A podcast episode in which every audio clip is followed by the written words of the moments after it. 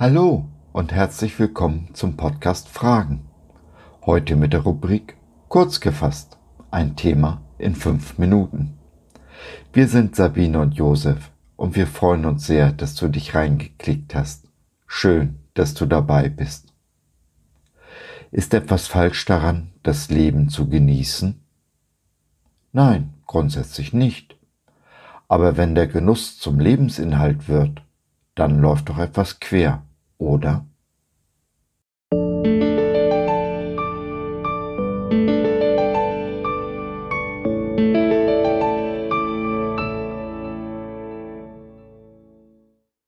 Das Leben genießen? Was will ich in diesem Leben erreichen? Jesus spricht, siehe, ich sende euch wie Schafe mitten unter die Wölfe. Matthäus 10, Vers 16a. Diese Welt und sogar einige christliche Prediger wollen uns einreden, dass wir dieses Leben in vollen Zügen genießen sollen. Es wird das Prinzip propagiert, tu Gutes, dann geschieht dir Gutes. Aber stimmt das? Geht diese Rechnung auf? Kann ich Gott dazu zwingen, mir Gutes zu tun, wenn ich selbst Gutes tue? Bekomme ich, was ich investiere, eins zu eins zurück? Jeder, der dieses Leben ein bisschen kennt, weiß, dass diese Rechnung eben nicht aufgeht. Gott ist kein Wunschautomat, wo ich oben die gute Tat hineinwerfe und unten den Segen herausbekomme. Gott lässt sich unseren Willen nicht aufzwingen. Er ist souverän.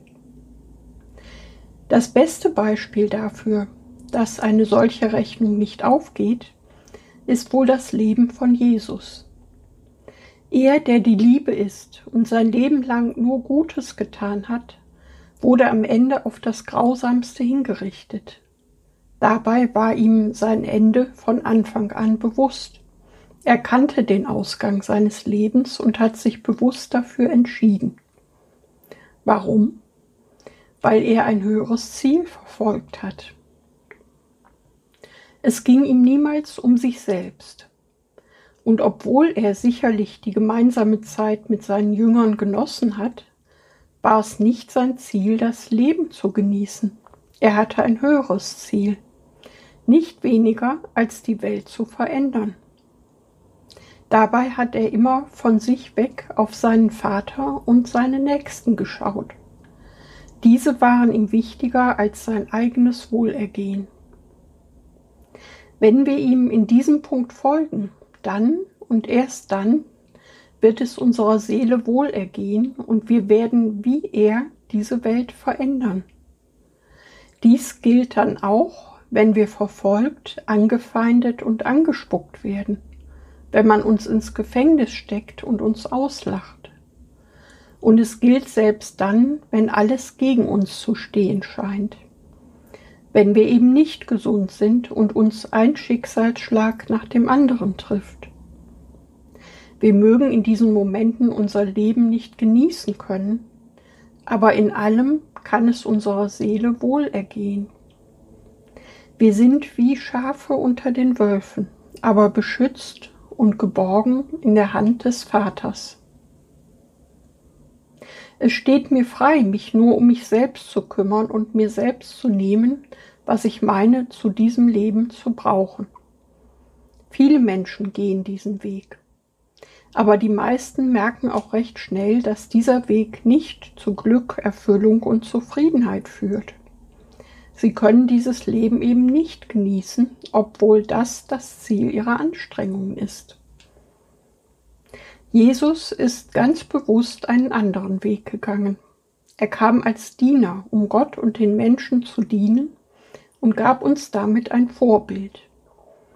Er, der Diener Gottes und der Menschen, veränderte diese Welt. Nichts war nach ihm noch so, wie es vor seiner Zeit war. Diesem Vorbild wollen wir folgen, mit ihm die Welt verändern und sie so ein ganzes Stück besser hinterlassen, als wir sie vorgefunden haben. So, das war's für heute. Wir hoffen, du hattest Freude und konntest etwas mitnehmen. Wenn du noch Fragen hast oder mit uns in Kontakt treten möchtest, dann besuche doch unseren Blog www.fragen.biz. Biz, B-I-Z, steht für Bibel im Zentrum.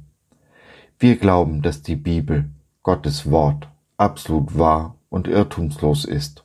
Gott hat uns lieb und möchte, dass unser Leben gelingt. Dazu gibt er uns in seinem Wort Orientierung und Wegweisung für ein Leben in Fülle, genau so, wie Jesus es in Johannes 10.10 10 versprochen hat. Was meinst du dazu? Lass von dir hören, wir würden uns sehr freuen. Bis dahin, Sabine und Josef.